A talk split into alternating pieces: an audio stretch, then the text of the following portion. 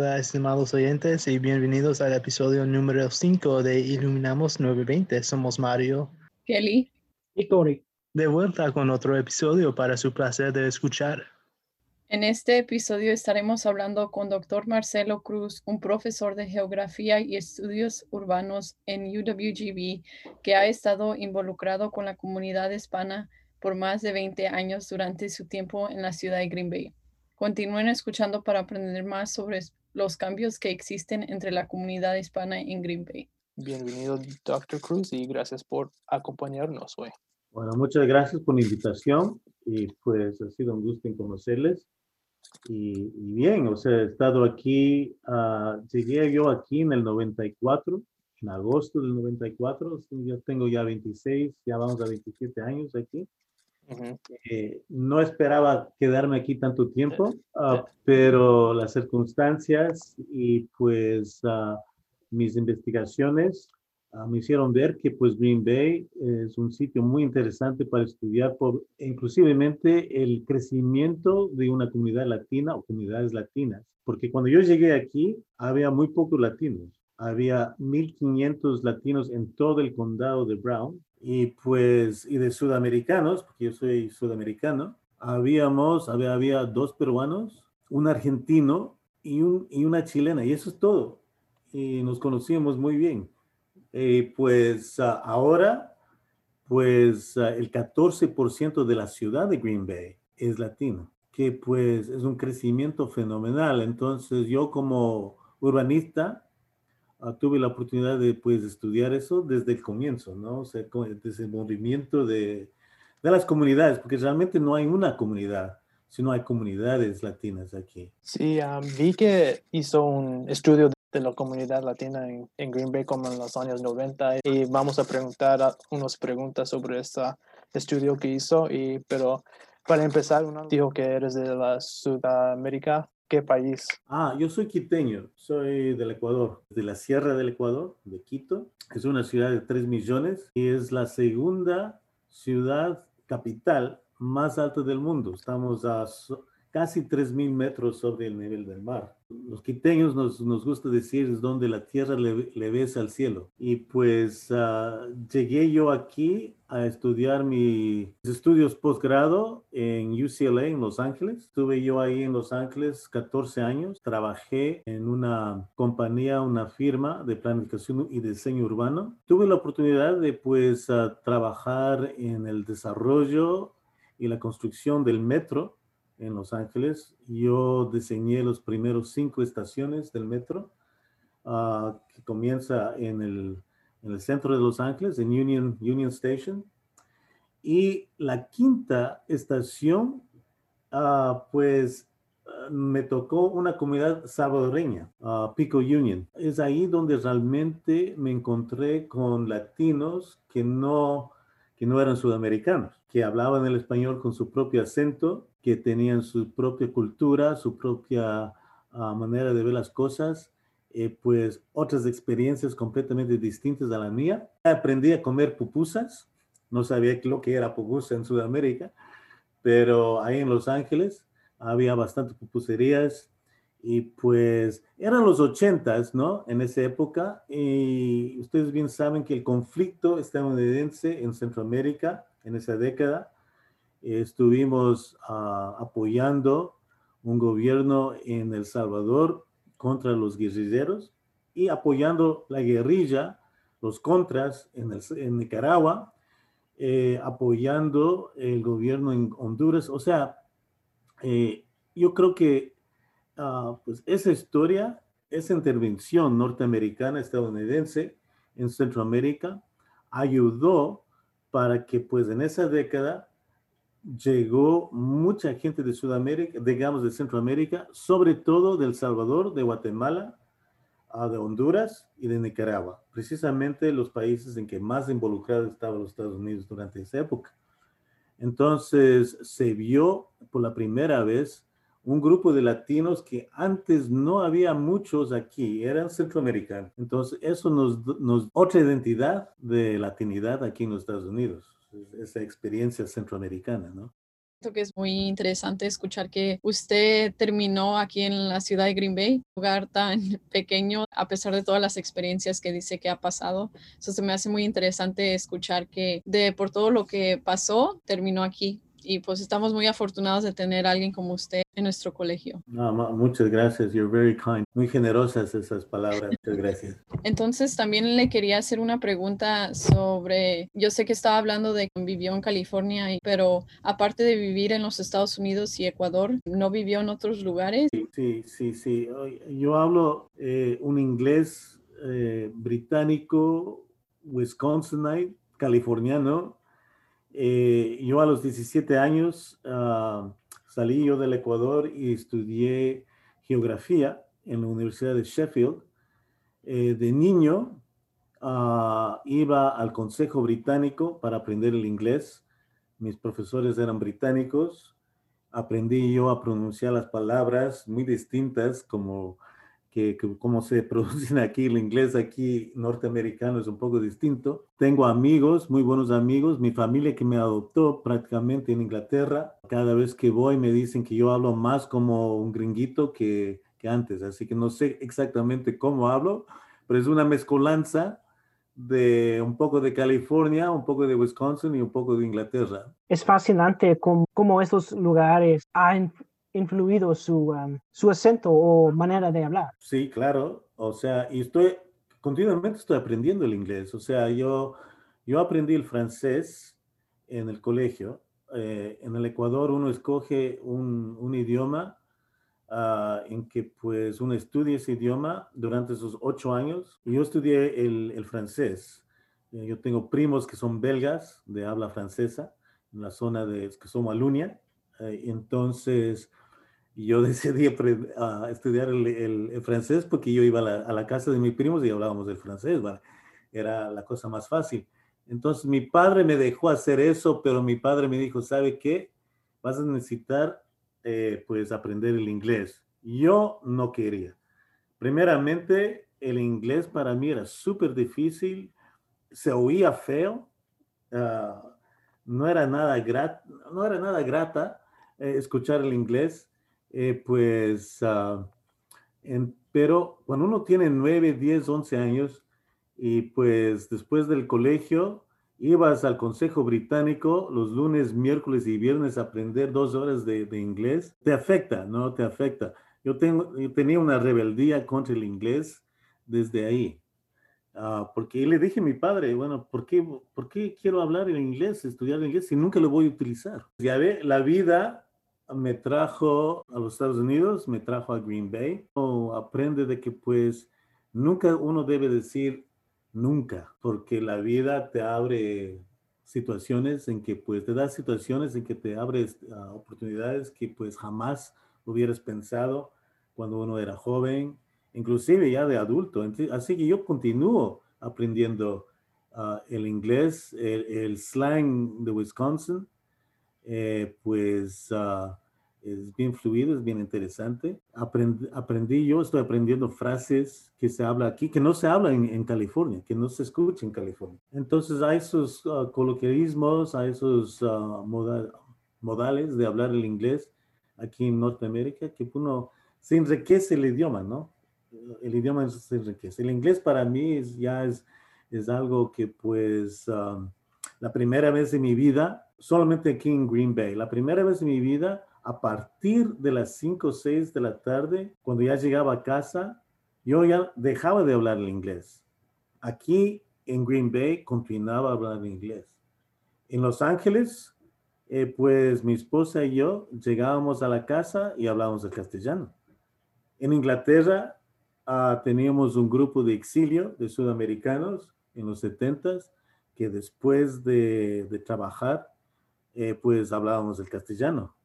Y pues teníamos una emisora en, Londres, Sudamérica Hoy, que pues nos daba los datos, claro, los resultados del fútbol, eh, pero las noticias en, qué, es lo que estaba pasando en Sudamérica en ese entonces. Entonces siempre había, eh, se hablaba el inglés solamente en el trabajo de 9 a 5. pero aquí en Green Bay me tocó hablar el inglés después de las 5 o 6 de la tarde, todavía estoy hablando el inglés. Y eso fue duro para mí, no fue fácil, porque pues era como aprender el inglés otra vez, en cierta manera cuando estás 24 horas ya con el inglés. Entonces, me encantaba ir a Milwaukee, en el sur de Milwaukee, los fines de semana, en el barrio latino, porque ahí sí podía yo hablar el, español, el castellano, todo el tiempo y olvidarme del inglés, por lo menos dos días.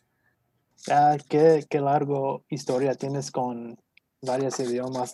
estoy de acuerdo lo que estoy aprendiendo mientras que estoy aquí en UWGB estudiando el español es que aprender un idioma me está tomando varios años para, para hacerlo bien, bien.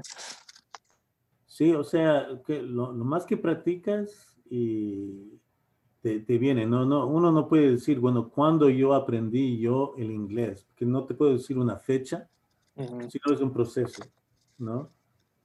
Eh, yo tengo una curiosidad. ¿Ustedes de, de, dónde son? Pues yo soy de aquí, de Wisconsin, pero nací en, en Racine, Wisconsin. En Racine, Wisconsin.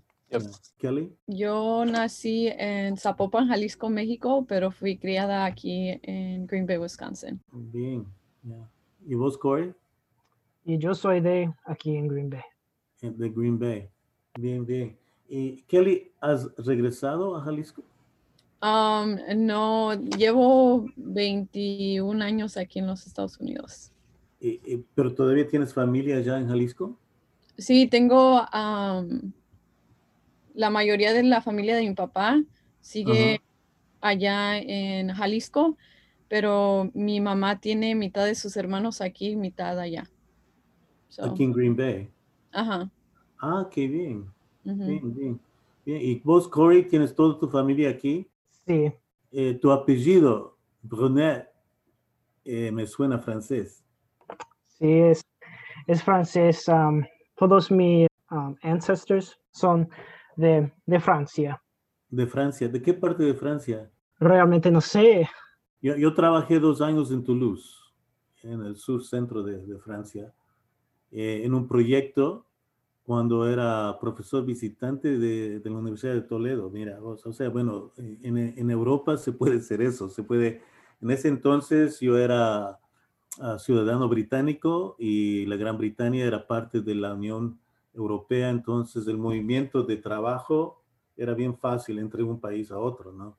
Entonces, aunque yo daba clases en la Universidad de en Toledo, en Castilla-La Mancha, eh, pues ah, como profesor visitante, mi trabajo, mi investigación eh, era en Toulouse, en Francia. Muy bien, interesante. Y Mario, vos, o sea, naciste en Racine, pero tus padres de dónde son? Pues mi mamá también nació en Racine, pero sus, mis abuelos son de DF en México y mi papá es de Michoacán, eh, de Morelia. Ah, muy bien, Michoacán. puro Michoacán aquí. Ya. Pues ah, yo sí conozco Guadalajara, en Jalisco, y conozco Morelia, en Michoacán. Eh, pues ah, me encanta, me encanta México. Para mí el mexicano me hace sentir en casa. Siempre me hace sentir en casa. Es algo que no puedo decir de los sudamericanos, ¿eh? sí, es algo que hacemos bien, muy bien. Entonces, para seguir con las preguntas, solamente quisiéramos hablar sobre un poco más sobre su experiencia como profesor y cómo llegó a ser profesor en la universidad? Bueno, yo eh, cuando recién ah, recibí mi doctorado, estuve dando clases en urbanismo en UCLA, eh, pero posgrado, ¿no? graduate school. Y ah, yo era un lecturer, lo que llaman una persona que pues eh, daba clases. Yo recibí una llamada telefónica de Ron Baba, que pues en ese entonces era un arquitecto que estaba aquí ah, en la Facultad de Estudios Urbanos y Regionales, una nueva facultad que crearon aquí en ese entonces. Ah, Ron Baba eh, pues recibió su título de arquitectura ah, en USC en Los Ángeles. Quizá por eso él quizá estaba llamando a gente a ver quién ah, podría estar interesado en venir. Mi nombre es, pues a lo mejor, uh, pues somó por ahí y me llamó. y me dijo que pues hay la oportunidad de comenzar una nueva facultad y eso para mí es súper interesante, es comenzar eh, y ser parte eh, de un proyecto de desarrollar una nueva facultad en un lugar donde pues no sabía nada de, Wisconsin, no sabía nada de Green Bay, solamente que había un fútbol americano, un equipo de fútbol americano que jugaba con, con Detroit, jugaba con Chicago, jugaba con Minneapolis. Entonces yo pensé que pues Green Bay era como Chicago, Detroit o Minneapolis. Y cuando compré mi boleto para venir aquí de, ahí en UCLA, en los Student Services, me decían, claro, yo llego a Austin Straubel International Airport. Claro, todas estas ciudades grandes tienen una ciudad, un aeropuerto internacional. Entonces, cuando yo llegué aquí, fue un choque de cultura realmente, porque pues uh, en ese entonces Green Bay tenía solamente 97, 96 mil habitantes. Pues Quito tiene 3 millones. Yo viví en un barrio de Quito, Cotocollao, que tenía 92 millones de habitantes. Entonces, cuando mi gente dice, bueno, ¿cómo es Green Bay? Pues es como un barrio, es como vivir en un barrio. Eh, Londres eh, una ciudad de 7 millones, Los Ángeles una ciudad de, de 6 millones. Entonces venir a Green Bay, eh, pues sí me costó un poco para, para acostumbrarme. Iba a Chicago casi, casi todos los fines de semana, hasta cuando ya fue eso muy caro para hacer eso. Entonces decidí quedarme aquí. Pero, ¿sabes qué? Eh, aquí en Green Bay, yo aprendí mucho de mí mismo gracias a, las personas que mis estudiantes me involucré en On Broadway, en que pues estamos tratando de renovar esa calle, ese distrito donde yo vivo, es mi barrio donde yo vivo. Ah, pero cuando yo llegué ahí, Broadway era una zona, una zona que pues no estaba muy bien en, económicamente, sigue siendo el barrio más pobre de la ciudad, pero su calle, Broadway, ha tenido una renovación y pues ah, yo participé en eso, estoy participando todavía en eso.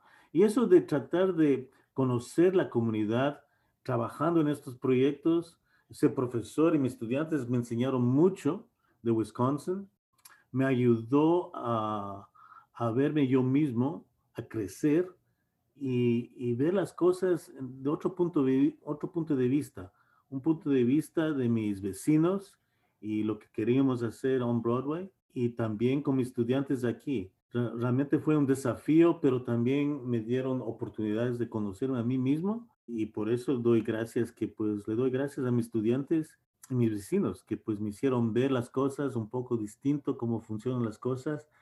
Uh, viniendo de ciudades grandes, la cosa funciona muy distinto en ciudades muy pequeñas. Y también, eh, pues, la experiencia latina aquí que ha sido también súper interesante, ¿no? He hecho ver que, pues, cómo, se, cómo forjamos una comunidad es bien complejo. Y cuando se trata de planificación urbana, y Kelly, cuando vos ah, estás estudiando trabajo social, ves que es, bien compleja la cosa, ¿no? Ah, porque aunque estamos hablando de una comunidad aquí latina, donde la gran mayoría son ah, de México o de raíces mexicanas. Hemos visto cinco diferentes etapas de migraciones de mexicanos que da una complejidad a lo que quiere decir mexicano aquí en Green Bay, ¿no? Porque los primeros mexicanos que llegaron aquí eh, llegaron de California, Oregon y Washington para trabajar en las uh, procededoras de carne aquí en Green Bay porque fueron reclutados. Reclutaron. Fueron las uh, Breast Beef y Packerland, fueron a California a reclutar gente y llegaron aquí. Entonces la gente aquí vieron que pues recién llegaron, nos pagan bien, es un sitio más tranquilo. Entonces invitaron a su familia, sus amigos a, llegar aquí. Entonces tenemos una migración, una experiencia West Coast en una parte del país donde siempre hemos tenido un, patrón de inmigración de estados norte, noreste de México, Texas y Chicago, Detroit, Milwaukee. Es un patrón de inmigración de más de 100 años. En cambio, aquí en Green Bay tenemos un West Coast Migration Pattern. Es otro mexicano. Y después tenemos una ola de gente que venía de Milwaukee y de Chicago, Midwestern Mexican Americans, que es otra experiencia de mexicanidad. Y después ya tenemos gente llegando directamente de México a Green Bay. Y últimamente, la última ola es gente de Oaxaca que son indígenas de Oaxaca. No hablan español, hablan quiché, que es un dialecto maya. Y se tomaron dos casas de apartamentos en la Webster. Y pues eso es otro, otra realidad de la latinidad. O sea, cuando uno dice que la gran mayoría son mexicanos, pero mira las diferentes etapas, identidades de lo que es ser mexicano, ¿no? Y entonces, y de ahí, claro, tenemos centroamericanos, en que la mayoría son hondureños. Yo no sé cómo es, es una nueva historia. O sea, esa es la cosa de estudiar aquí, por eso me quedo aquí tantos años, porque cada vez que pienso yo que pues ya sé la historia del, de lo que está pasando aquí, ¡boom! Me llega una cosa y tengo que estudiarlo. ¿Por qué hay Honduras aquí? ¿Por qué tanto hondureño aquí? De tanto centroamericano, ¿por qué Honduras? Y claro, tenemos el puertorriqueño, uh, el boricua, que ha llegado aquí. Y entonces uh, tenemos tantas diferentes identidades. ¿Qué es lo que es ser latino aquí? ¿Qué es lo que es ser, eh, qué es lo que quiere decir ser latino aquí? Pues uh, es súper interesante estudiarlo y ser parte de esa comunidad. ¿no? no solamente estudiarlo, pero somos, somos, parte ya de esa comunidad. Sí, yo estoy de acuerdo a la complejidad de la comunidad latina, que es muy interesante porque mis amigos de Racine y mi familia siempre me preguntan si hay una población latina aquí en Green Bay y cuando digo que sí hay, no me creen porque no sé por qué, pero um, los sorprende que digo que sí. Y, um, sí porque, porque, el proceso es nuevo, o sea, es desde los noventas, porque las comunidades de Racine y de Milwaukee son comunidades que ya tienen ya de 100 años, uh -huh. de Detroit, de Chicago, pero Green Bay es algo nuevo, es algo recién, y cuando yo les digo a mis uh, compañeros aquí anglos que pues el 14% de, por ciento de la ciudad de Green Bay es ahora latina, no me creen. ¿Por qué? Porque no ven latinos en sus barrios. Yep porque lamentablemente aquí en Green Bay es altamente la segregación. Etnia es tan bien, es tan aguda aquí en la ciudad, que pues la gran mayoría de latinos viven en una uh, código uh, postal, el 54302. Entonces, la gran mayoría de Green Bayites que son anglos, cuando les digo que 14% de la ciudad de Green Bay es latina, no me creen porque no les ven. Right. Um, algo que dijo que este, involucraste con On Broadway y hablaste o habló de otras cosas que hizo en Los Ángeles. ¿Cuáles um, planes hay en Green Bay aquí um, que están haciendo para desarrollar las zonas urbanas de aquí y las... Ya, muy buena pregunta. Eh, Sabes que pues uh, uh, yo uh, fui uno de los fundadores del Design Committee on Broadway tratar de renovar uh, esa calle eh, que estaba botado, olvidado por la ciudad mm. y que pues ha tenido problemas de crimen y, y tal, pues ahora Mount Broadway es completamente distinto. Es una parte de una renovación del centro de Green Bay, que ha perdido mucho de sus funciones. Eh, pues antes teníamos un mall, el uh, ¿cómo se llama? El Plaza, el Port Plaza Mall se llamaba, eh, pues cerró. Todos esos, uh, esas tiendas grandes se fueron a Schwabenon, a Bay Park Square. Uh, tuvimos uh, problemas de, pues, de un vacío aquí. Entonces, es una parte de una renovación de, del centro, pero es una renovación que me preocupa es una reno renovación que pues atrae o quiere atraer a personas de la clase media, media alta a regresar al centro de, de Green Bay, uh, que está bueno, que está bien, porque necesitamos un, una población mixta de diferentes rangos socioeconómicos. Está bien eso, pero lo que ha pasado es que pues la vivienda ha, pues, ha subido la vivienda, eh, pues las atracciones en el centro, pues ah, yo no puedo ah, gastar tanto dinero. Ah, entonces, es lo que yo llamo class cleansing aquí. Y cuando se trata de la comunidad latina, me preocupa mucho porque pues en lugar de aceptar a las comunidades latinas aquí y pues ser parte de Green Bay, más bien el plan para ah, esa zona de Main Street y de University Avenue es crear un art district para Main Street con Art Garage, ah, que está bien, pero que eh, nosotros somos invisibles para los planificadores y la gente que, tomando, que están tomando uh, toma de decisiones en, en, la alcaldía, como nosotros no existimos.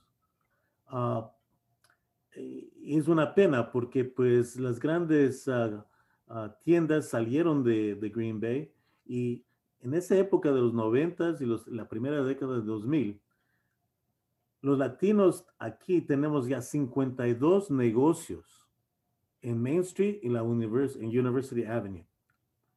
Estamos invirtiendo en esta zona. Sin embargo, somos invisibles y quieren crear un art district como The Pier en una realidad que pues no, no, no, existe tal.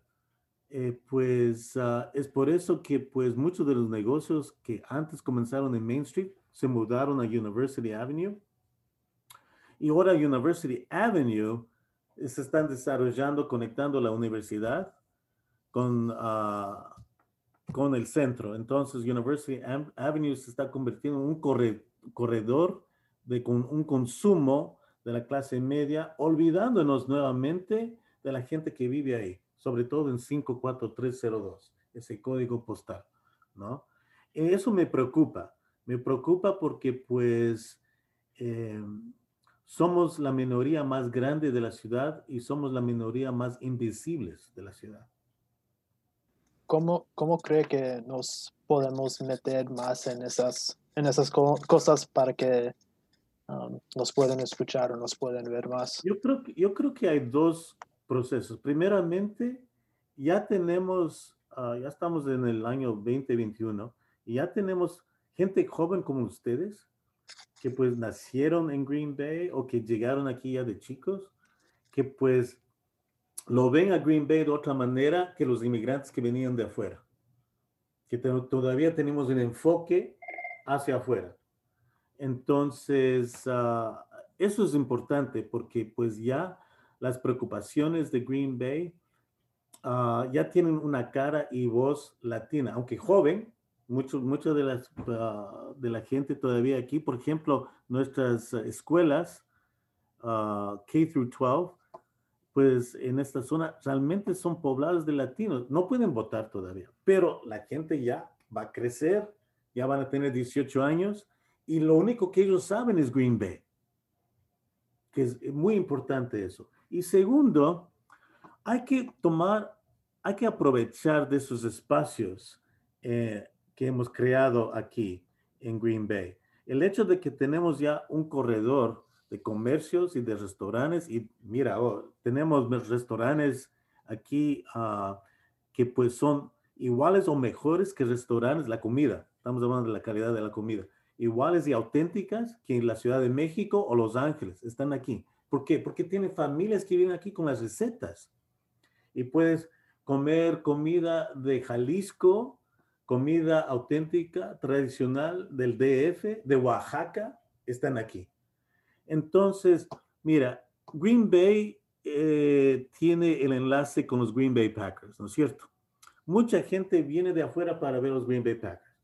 La cosa es que eh, se quedan en los hoteles en Ashwaubenon, van a los restaurantes y los, ah, inclusive el mall, están ahí en Ashwaubenon. No hay por qué venir a Green Bay. Ahora, ¿qué es lo que Green Bay tiene, lo que Ashwaubenon no tiene? Un enclave, un enclave etnia.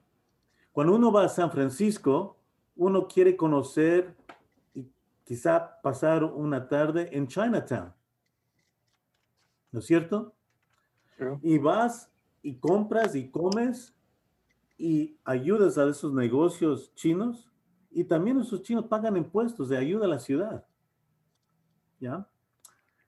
Pues eso es algo que nosotros tenemos. No, sé cómo podemos hacer, podemos hacer a, Little Mexico, qué sé yo, and sell it that way, venderlo así, para que la gente y sus familias después de, de, de ver a los Packers ganar, ¿qué es lo que vamos a hacer? Let's go to Little Mexico. En eso, Green Bay ya tiene ingresos que está perdiendo ahora. Porque todos los hoteles, todos los restaurantes están en Ashwaubenon. Y todos sus impuestos se quedan en Ashwaubenon, no vienen a Green Bay. Pero si vienen aquí, hacen dos cosas.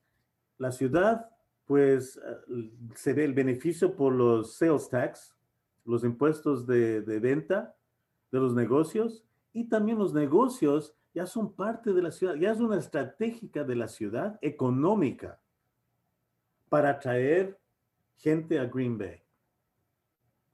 Who's going to go to an art district? De Pier ya lo tiene. But Little Mexico, oh, I don't know what you call it, international district, what you, whatever you call it, whatever you sell it. Así los negocios y la gente son parte, sienten ya parte de Green Bay en una parte más importante de Green Bay, lo económico y lo social. Pues ahora mucha gente nos cree que somos forianos, aunque nacieron aquí. Y eso es lo que pasó con, con, el, ah, con, con Trump. Cuando Trump ganó, nuestros niños no querían ir al colegio. ¿Por qué? Porque sus compañeros decían que we're going deport you, nos vamos a deportar, o sus padres. Entonces los niños tenían, tenían que 10, 11 años, 8 años, con miedo de ir al colegio. No son aceptados, aunque nacieron aquí, no son aceptados. Pero si somos un parte importante de lo económico y lo que podemos atraer económicamente a la ciudad, y en lugar de ser invisibles, ya somos visibles porque le conviene a la ciudad. Maybe they don't like us, but they like the dollars. Porque le conviene a la ciudad. A reconocernos, entonces ahí podemos conseguir partnerships con la comunidad y una comunidad que ya está, que nacieron aquí, que crecen aquí, que conocen Green Bay, que hablan el inglés con acento de Wisconsin. ¿no? Entonces, yo veo un gran futuro si la ciudad se abre los ojos y toman esa, ah, esas ventajas y si la comunidad latina realmente, las comunidades, y eso ya depende en la juventud, ven que pues Green Bay es un buen sitio para quedarnos y hay que hacer mucho para nuestra comunidad. Forjar una comunidad, porque ahorita no tenemos comunidad, tenemos comunidades para la gente joven comenzar a hacer comunidad. Y con eso encontrar su voz, su voz no solamente económico, sino político. ¿Y por qué no elegir aldermans que nos represente en el consejo municipal? Pero eso ya depende de ustedes. Puedo votar porque soy, soy, soy extranjero. Tiene un buen punto cuando dice que en la comunidad de Green Bay no estamos unidos, sino estamos todos separados entre rumbos, que muchas veces como yo crecí aquí en Green Bay, y yo entiendo lo que decía cuando estaba diciendo que y que el 54302 está en su propio rumbo y no se mezcla con los demás, and I think es algo desde pequeña yo siento que he visto y a la vez se me hace un poco triste de que en vez de estar todos unidos estemos todos divididos. Realmente eh, es un desafío, pero es un desafío que yo creo que la juventud, como vos bien dices, ya vos estás, tú tienes amigos que son de Centroamérica, a lo mejor son mexicanos de, de, de Chicago, de Milwaukee, con esa experiencia, a lo mejor son mexicanos de México, lindo y querido, a lo mejor son mexicanos de, de California. Esas diferentes experiencias de mexicanidad forjan un- una identidad realmente que es lo que hace Green Bay, qué es lo que es ser mexicano en Green Bay, qué es lo que es ser latino en Green Bay, ¿no? Ah, entonces, Ah, y, el hecho de que pues ah, nuestra comunidad es bien emprendedora. 52 negocios tenemos aquí. 52. Ahora, cuando yo llegué habían tres. El Azteca, había Victorias, que era una- un restaurante italiano, pero el dueño era mexicano, y el Escapades, que era un bar aquí cerca, que según ellos es los mejores margaritas que hacen en la ciudad, qué sé yo. Eso era. Ahora tenemos 52 negocios de ventas de, de viajes, a, a ropa, a muebles, a restaurantes, tenemos un montón, pero no tenemos una cámara, no tenemos una cámara de, de negocios. We don't have a, a chamber of commerce. ¿Y por qué? That'll be an interesting thing. A Latino Chamber of Commerce. Así tenemos voz y podemos dar ese voz a los unos que están tomando decisiones ahorita que pues nos ven como invisibles. We have the Old Main Street District y no hay ningún latino que yo sepa ah, dueño de un negocio, miembro de ese On Main Street program. So who's calling the shots? We're not. ¿Usted tiene idea de cómo pueden like become members of the chambers or whatever? Ah, sí. Bueno, sabes que yo con un amigo comenzamos hace unos años a, tomar esa iniciativa y estuvimos hablando con los dueños que son tres primos de Taco Burrito México y Marías, ah, que era un restaurante mexicano, la posibilidad de organizar una cámara de comercio latino aquí y buscamos ayuda con la Cámara de Comercio Latina en Milwaukee, porque es la más antigua, la más grande. Entonces, ellos tienen sus expertos para, y vinieron aquí. Pero ¿sabes qué? Nos, en la Cámara de, de Comercio de Green Bay nos acusaron de ser racistas, ¿Qué? porque no queríamos ser parte de la Cámara de Comercio de Green Bay, sino una Cámara de Comercio Latina de Green Bay. Yeah. Nos acusaron de ser racistas. Ser acusado de ser racista, chuta, eso ya eh, te hace pensar si uno quiere seguir en esto o cambiar de, de- de fórmula, no sé, porque es, un- es una acusación fuerte, ¿no? Que divide en lugar de unir. Y um, otra cosa lin- más lingüística que, que me parece interesante es que he notado su, su uso del voceo y, y voz. Y A es- vos. esto es algo que, que no, no oigo mucho aquí en Green Bay y um, Sí. estoy curioso, es algo más frecuente en um, Es Ecuador. sudame- ese es sudamericano y, y, pues y lo usamos mal. En lugar de ser tú, usamos vos. Si vos querés, si vos podés, si vos tenés, lo usamos mal.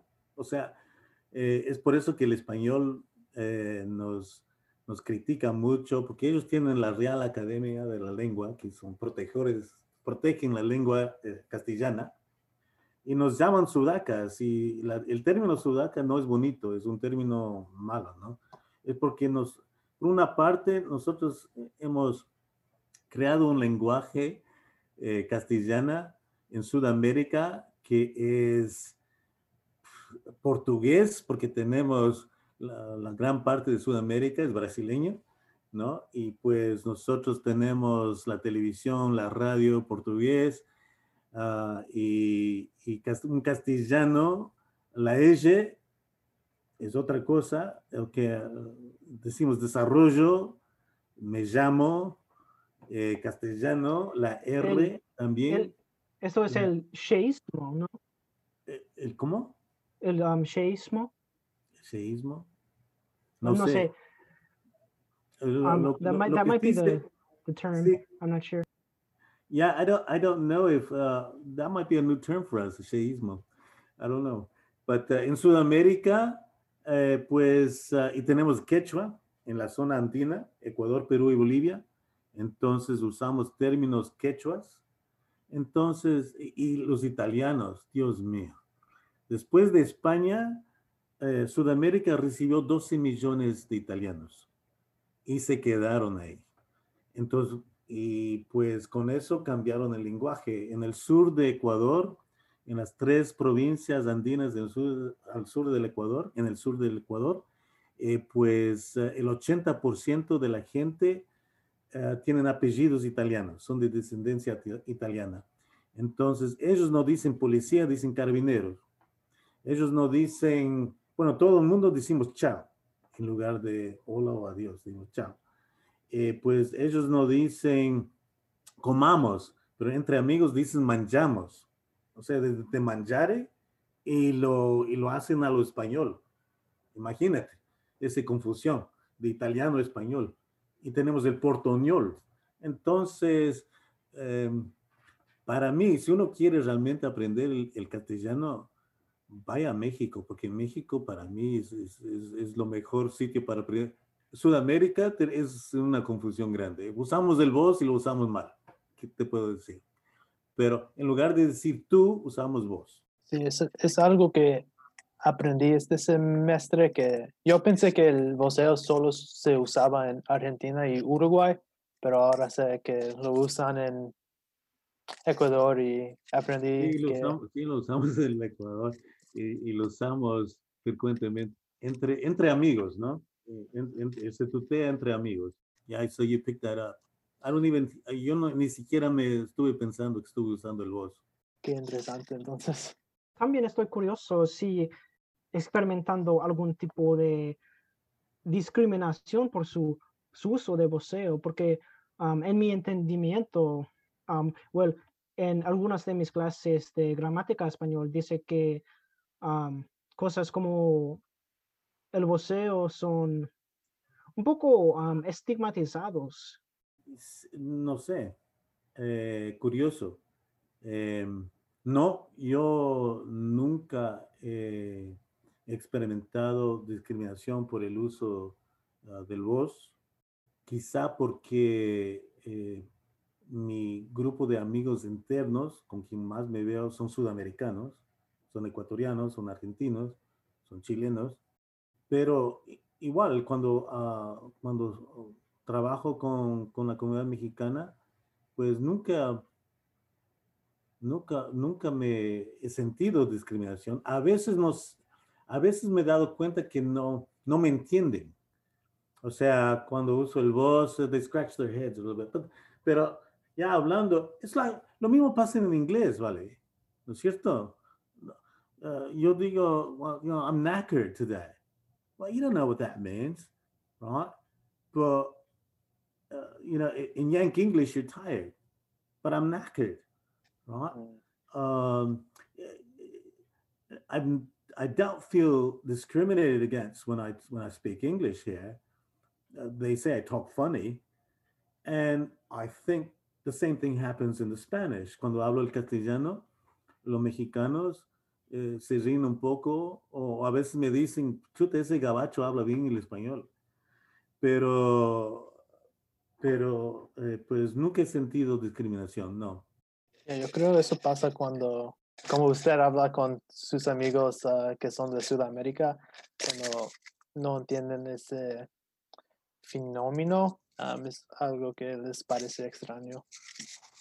No, pero, pero sí he notado que pues hay una, no, no es discriminación, más bien es, wow, vos hablas el español un poco diferente, ¿no?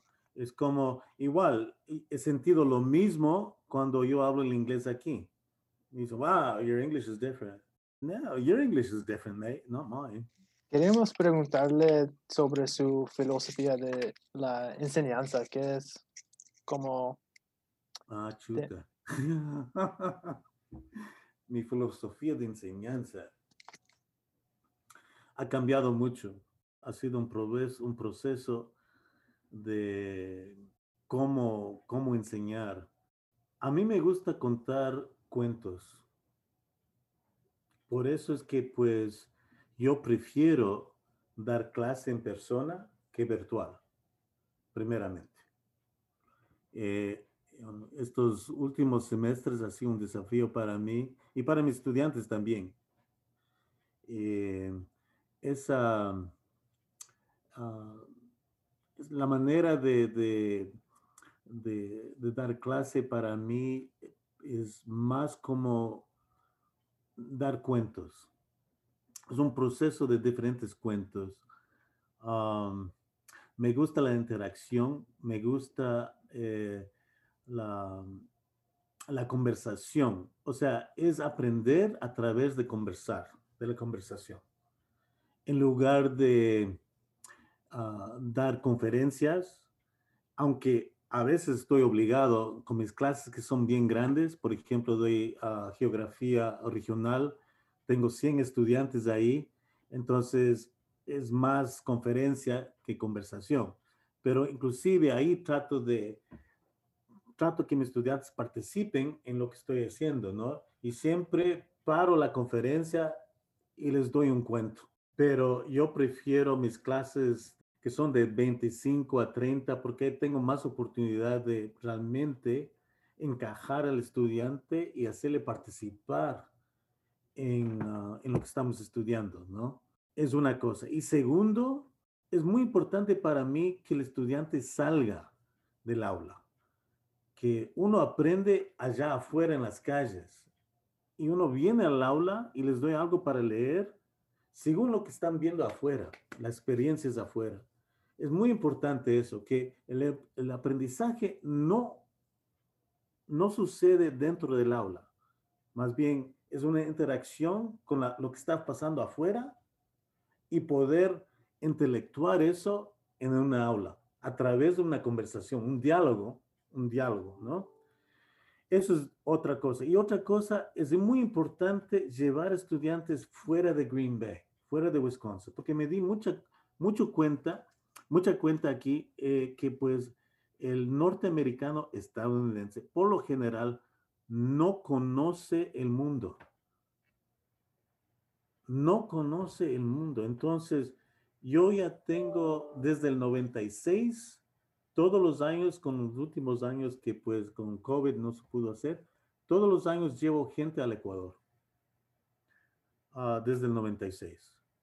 Ah, les llevo a Galápagos, les llevo a la Amazonía, les llevo a la costa, les llevo a, la zona andina, porque es muy importante para que ellos ven el mundo dentro de otras perspectivas, que pues el mundo gira a través del sol, no a través de los Estados Unidos.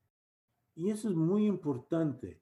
Es muy importante que, porque y regresan ya con una perspectiva mucho más amplia y a lo mejor los estudios que yo doy realmente van a leerlo porque pues han tenido esa experiencia afuera. I'm going to read this because it makes sense to me En lugar de darles algo de leer que no tienen la menor idea de lo que están leyendo y no les importa, que no tienen esa, esa conexión. Entonces, mi filosofía de aprendizaje es más de crear conexiones. Y una de las maneras de hacerlo es tener internships que vayan a trabajar afuera, estudios independientes en que pues, están obligados a trabajar con la comunidad y uh, pasadías, o sea, internships internacionales. Y pues he llevado gente a trabajar los veranos en el Ecuador, metido en la Amazonía, y ah, pues, ah, y salen ya con otra perspectiva, y salen ya con metas de qué es lo que quieren hacer ah, con sus estudios, ¿no? Mucha gente que pues ha regresado y pues oh, voy a estudiar el español. Yo tengo ya dos estudiantes que no sabían papa de español cuando les llevé al Ecuador y ahora trabajan en el Perú. Uno trabaja en el Perú y otro está trabajando como planificador en el Ecuador. Y, pues, y tengo un estudiante que está trabajando en, en la China, mira vos. Y son de, y son de Crivets, son chicos de Crivets, son chicos de, qué sé yo, de, de Michigan. Su mundo se abre. Su mundo se abre. Entonces mi filosofía es hacer esas conexiones. Y ha sido un proceso porque pues yo en UCLA, pues eh, esas experiencias ya estaban en el aula porque yo tenía estudiantes de toda experiencias ahí en UCLA, de todo tipo de, de, tradiciones y de culturas en UCLA. Aquí no. Aquí no. Entonces, más bien eh, ha sido al revés. Es darles la oportunidad de mis estudiantes a salir y encontrarse a sí mismo a través del otro. No sé si me hago entender. Pero es un diálogo, es un proceso de, de un diálogo en que uno aprende a través del otro. Claro, y con un respeto mutuo, ¿no? siempre un, un- respeto mutuo. Eh, estoy de acuerdo, como soy estudiando para ser maestro, es algo que me, me interesa las filosofías, pero um, estoy, todavía estoy formando como yo quiero hacer mis clases y creo que lo quiero hacer como usted, como que los estudiantes están aprendiendo del- de los otros estudiantes y, y quiero que no siempre me están escuchando, pero ah, me están aprendiendo fuera de la clase también.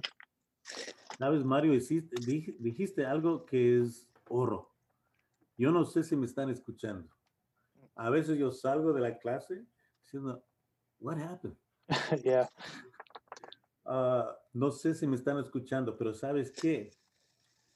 Aunque uno realmente nunca vas a tener esa certeza, eh, te voy a dar un ejemplo.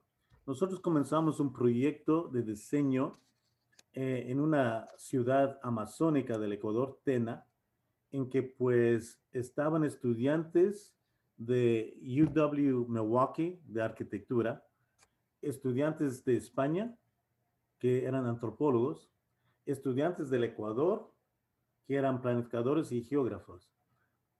Todos, ah, y un chico de Dinamarca, que diseñó eh, la ciclovía. Who else are going to design a bike route but a Dutchman? If you know anything about the Netherlands, they always use the bike. En- entonces, imagínate, estos chicos trabajando en un proyecto con una perspectiva de UW Milwaukee, UW Green Bay, que traían sus, sus, sus conocimientos de España, del Ecuador y de Dinamarca. They learned so much from each other que yo ni siquiera tenía que decir nada. Yo entraba y escuchaba más bien las discusiones. Y cuando decía una cosa, a lo mejor no me escuchaban como vos bien dices, Mario, a lo mejor decían, "Ah", ¿no? Lo importante es que el aprendizaje continuaba entre ellos. Y qué mejor forma de hacerlo es, es, ah, es así, de esa forma, ¿no? Yo puedo estar en- completamente en error, pero esa es mi filosofía. Sí, creo que es la belleza de la diversidad de las perspectivas. Tenemos otra pregunta. Ya dijo un poco de, cómo las cosas eran antes de la pandemia para sus clases. ¿Qué más te extraña de enseñar antes de la pandemia? Ah, bueno, primer- bueno, primeramente esto de eh, cómo me encantaría estar los cuatro juntos en lugar de algo virtual.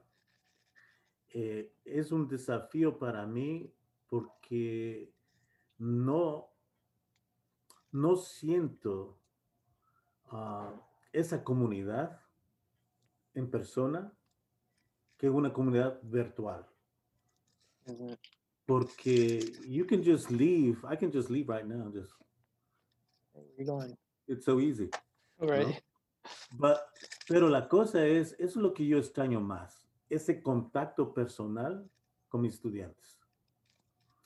Eh, no solamente en el aprendizaje, sino para ser un mentor, advising. Ah, ese contacto personal.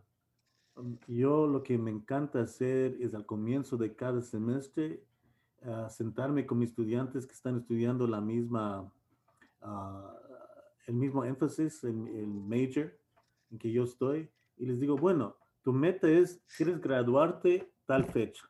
Let's make it happen. Tell me what you're doing now. Eso se pierde a través de algo virtual. No te puedo, no te puedo decir cuánto he perdido ese contacto humano en el aprendizaje. Y eso es algo que yo creo que los niños saben más que nosotros. Nosotros en la universidad somos adultos, somos jóvenes, pero ¿sabes lo que se ve más? Es en los chicos que ahora están sufriendo mucho en K through 12. Es porque el aprendizaje necesitan tener ese contacto humano. Y eso es lo que yo creo que extraño más que cualquier otra cosa. Y claro, llevar gente al Ecuador porque ha sido imposible. Y no me puedo imaginar cómo lo hacen los chicos en K-12 ahorita. Eh, se ve que pues hay un atraso, un atraso no solamente en, el aprendizaje, en, lo que, en la materia que tienen que aprender, sino un atraso también social. Se encierran, ¿no? Y eso no es, eso no es, no es bueno. Uh, se pierden esas, esas capacidades sociales que uno aprende, estar con sus compañeros en el patio, uh, en recess, eh, en, la, en, el aula, con sus profesores, ¿no? Eso se pierde. Es lo que más yo, que yo extraño mucho uh, de cualquier otra cosa. Es verdad, porque uno como mayor está sufriendo, so, al imaginarse uno, uno pequeño que ni siquiera puede realmente entender lo que está sucediendo ahorita, es, sí. es triste. Sí, porque nosotros por lo menos tenemos recursos porque hemos vivido. Uh -huh. Podemos acudir a recursos, pero un niño no tiene esos recursos, Uh -huh. ¿No? Entonces e, es una gran pena y, y no solamente aquí en este país, sino en todo el mundo. ¿no? En todo el mundo, eh, pues uh, la, la, generación que lamentablemente les tocó esto uh, va a tener su impacto a nivel mundial. Yeah. Well, queremos preguntar cuáles son los, los esfuerzos que la universidad está haciendo para diversificar el campus que tenemos Yeah. aquí y si ha tenido éxito esos esfuerzos. Sí, sabes que yo, yo sí creo en la sinceridad de la universidad que quiere, uh, pues, de, diversi, diversificar. Ay, Dios mío, ya no puedo hablar el español. Uh, diversificar la, la universidad. Uh, es sincero y pues ha hecho mucho esfuerzo para hacerlo. Yo, y lo puedo ver, cuando yo llegué aquí, casi no había nadie de otra cultura fuera de lo anglosajón. Uh, y ahora, aunque todavía, todavía tenemos mucho trabajo por hacer, eh, ya tengo en mis clases gente de diferentes experiencias que han sido subrepresentados antes. Mira, eh, la población del noreste de Wisconsin sigue siendo sumamente uh, de descendencia europea, anglosajón. Eso no podemos cambiar. Lo que sí podemos cambiar y tenemos control en la universidad es traer más profesores que, refleje, que reflejan la nación. O sea, 13% de la nación son afroamericanos. Deberíamos tener 13% de, de, los profesores afroamericanos. ¿Por qué? ¿Por qué digo yo eso? El 16% de la población uh, son latinos en los Estados Unidos. Deberíamos tener el esfuerzo de traer profesores que representan el 16% de nuestro campus debe ser latino en profesores. ¿Por qué digo eso? Porque el, el mundo aquí en los Estados Unidos está cambiando demográficamente. Sobre todo tu generación está cambiando. Mi generación, 75%, el 80% de mi generación eran anglosajón. Uno en cada, uh, ocho en cada diez. En cambio, en tu generación, estamos hablando uno en cada dos son anglosajones. Quiere decir que cuando se gradúan, van a trabajar con gente y a lo mejor sus jefes van a ser de otra experiencia y no anglosajón. Es muy importante que nuestros estudiantes vean profesores que no son como ellos. Así que yo creo que en la diversidad de, los, de estudiantil, yo creo que estamos haciendo bien las cosas y va mejorando. Pero no veo el mismo esfuerzo a traer facultad, traer profesores jóvenes, asiáticos, afroamericanos y latinos. Y nativos, indígenas.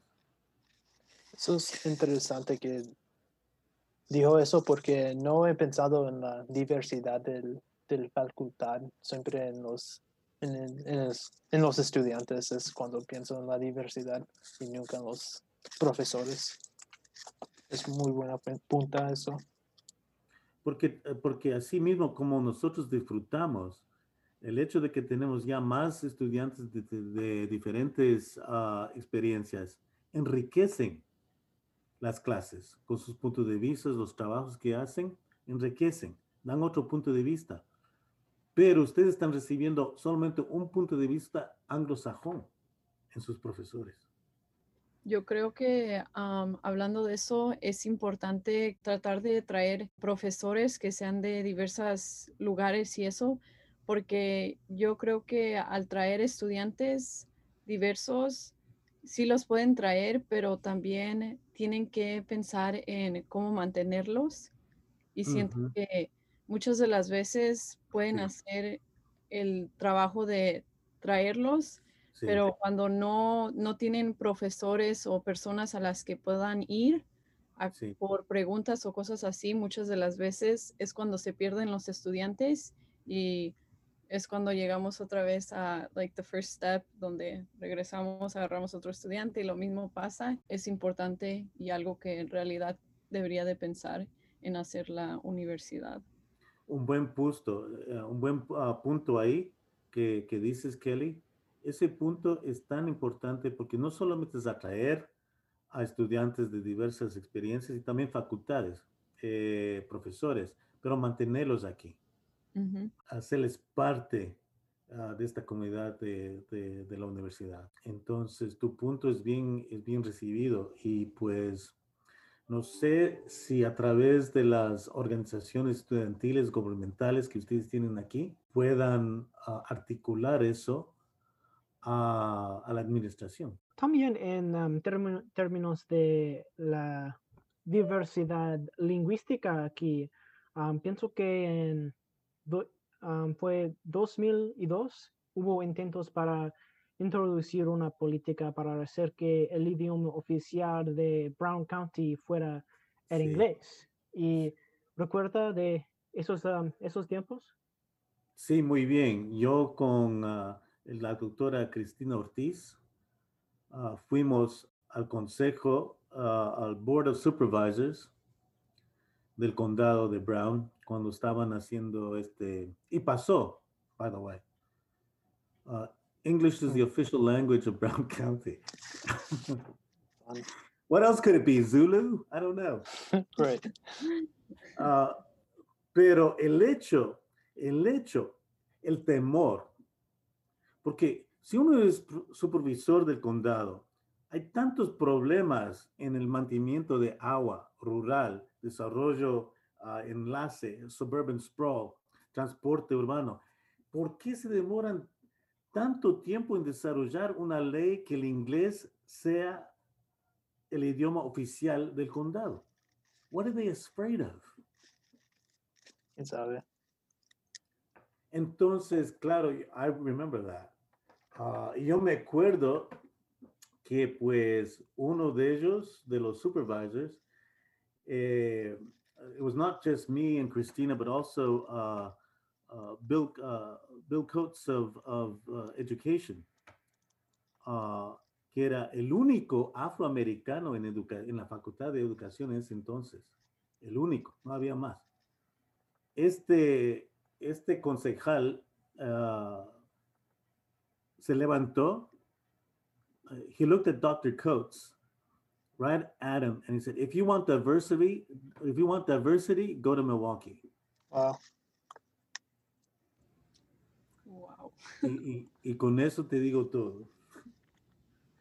Um, sí, el inglés es eh, el idioma oficial del condado de Brown, pero hay que decir, bueno, ¿y por qué? ¿Por qué ese esfuerzo? De pasar una cosa así. Y eso que fue en el 2002. Ahora hay mucho más gente que habla diferentes idiomas aquí. Rusos han llegado aquí eh, y la tasa más alta eh, de somalis. Tenemos gente de Somalia aquí. Claro, tenemos los Mon aquí desde los 70 ah, entonces, pero para trabajar aquí todo el mundo ah, usamos el inglés, ¿vale? O sea, ¿qué te puedo decir? Esto de la diversidad de, ah, o la intransigencia de, de la tolerancia de otros ah, idiomas. Ah, me acuerdo de una con Latinos Unidos, comenzamos una organización aquí, hablando, Kelly, regresando a tu comentario de qué podemos hacer la juventud, es formar organizaciones. Aquí nosotros formamos una organización, Latinos Unidos de Green Bay, y uh, reunimos en un restaurante en Washington que se llamaba, ¿cómo se llamaba este restaurante? Ya no está ahí, pero ahora es el presidente, es un restaurante mexicano. Uh, Oxford, that was the name of the restaurant. Y nosotros tenemos un plan de estrategias. ¿Qué, ¿Qué, es lo que vamos a hacer? ¿Cuál es el importante ahora? Vivienda, educación, eh, pues uh, los impuestos, income taxes, o sea, what are we going to talk about today? What, what does our community need uh, to, to articulate our voices? Pero también era un grupo social.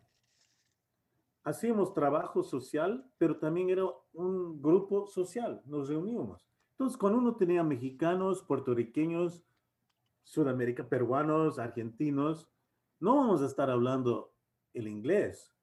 En nuestros trabajos hablamos el inglés, claro, pero en esa reunión no vamos a estar hablando el inglés. Es como les digo a mis estudiantes anglosajones, let's say that China is the new country of, of prosperity, that's the place to go. Vas a ir y te encuentras con trabajadores canadienses, eh, ingleses, escoceses, australianos, trabajan en chino durante el día, pero se reúnen no van a seguir hablando el chino con un australiano, un canadiense, van a estar hablando el, el inglés, ¿no es cierto? It's going to sound different because of the different accents, pero es el inglés. Nosotros igual, nosotros trabajamos en inglés, yo gano mi vida en inglés, pero chuta, con mis amigos no voy a estar hablando el inglés. ¿No es cierto? Vamos a hablar el, el español. Entonces llegó una señora del otro lado del, del restaurante súper enojada. You're in America now. Speak English. Right. Y le contestó, y le contestó mi colega argentino en un inglés perfecto, porque eh, él trabajaba en Appleton, es ingeniero, era ingeniero eléctrico en una compañía, en, en una fábrica en, en Apple. Y me dijo, Madam, we never left America. That went over her head. No entendió. Mm. ¿Por qué? Porque Ecuador es América, Argentina es América, México es América, Puerto Rico es América, Estados Unidos es América, inclusive tenemos un nombre para ustedes, estadounidenses. Mexicanos, chilenos, argentinos, ecuatorianos, estadounidenses, pero todos somos americanos. Somos de un continente, América. No entendió, no entendió y se fue enojada. Qué lástima. Um, algo que me parecía importante, cuan- importante cuando leí esa noticia de ley que querían implementar es una de las de- defensoras dijo que el inglés ha sido el unificador, unificador más importante de nuestro país durante los últimos 200 años. Es el símbolo de ser americano. Ya hemos um, hablado un poco de eso, pero ¿crees que, cree que el inglés es, es un unificador necesario para nuestra población? Y si lo puedes elaborar un poco de esas, de esas ideas. ideas. Mira, hay una, hay una razón por qué los Estados Unidos no tienen una, un idioma oficial. No Ah. tienen. Porque, ¿qué hicieron los Estados Unidos? ¿Quiénes son las personas que hicieron los Estados Unidos? Inmigrantes. alemanes, y aquí en Wisconsin, Wisconsin es el estado que más diversidad hay en grupos etnios europeos, en cualquier otro país, en cualquier otro estado del país. Noruegos, suecos, alemanes, irlandeses, polacos, belgas, cada uno trae su, sus experiencias y su idioma, y su idioma. Ah, y acuérdate una cosa, cuando dice que los Estados Unidos, eh, por 200 años, el suroeste de los Estados Unidos, por 400 años era español y después México. Y apenas tiene 180 años de ser anglosajón. Entonces se hablaba mucho más el español antes del inglés aquí. Y dime vos de los franceses. Los primeros que llegaron aquí en esta parte de América eran franceses. True. ¿no? Y por eso tenemos toponimos aquí en, en el noreste de Wisconsin que son franceses. Uno puede ir a Namur o Namer, Wisconsin, Yeah. de Père o de Pierre, Right. ¿no? Le Lac Mort en francés, ¿eh? y se mantiene eso. La riqueza de este país son los inmigrantes, y no todos hablábamos el inglés. A menos aquí en Wisconsin, la gran mayoría son de habla o son de descendencia alemana. Yo veo por mis estudiantes, a menos aquí todos los apellidos son, son, son alemanes, ¿no? Ellos no hablaban el inglés, ¿no? Ellos no hablaban el inglés. Entonces, para mí, la riqueza de este, lo que hace nosotros la unión de los Estados Unidos es nuestra diversidad, no un idioma. Qué pena, qué pena que si perdemos las diferentes formas de decir buen día o te amo. En Oneida, en español, en Hmong, en francés, en inglés, en alemán. Cada vez que perdimos un idioma en el mundo, yo creo que perdimos parte de nuestra humanidad. Porque hemos perdido otra forma de decir qué lindo día o te amo. Wow. Each day a language disappears on this planet, we lose our part of our humanity. El inglés is not special. Yo viví en Inglaterra, te puedo decir, no son nada de, otra, de otro mundo, el inglés. Así que, no sé. Uh, I would dispute that. No es el lenguaje, sino es, el, es la historia americana. La historia americana es del inmigrante. Así que, Corey, eh, el, el idioma, el lenguaje es muy importante. Es muy importante. ¿Cómo lo usamos y por qué lo estamos usando? ¿No? Ah, y, y es otra herramienta política que tenemos, ¿no? Para defendernos contra la gente, eh, porque estamos viviendo en una época aquí en este país súper polarizada, que mucha gente tiene miedo de esa diversidad. Y lo que pasó el 6 de enero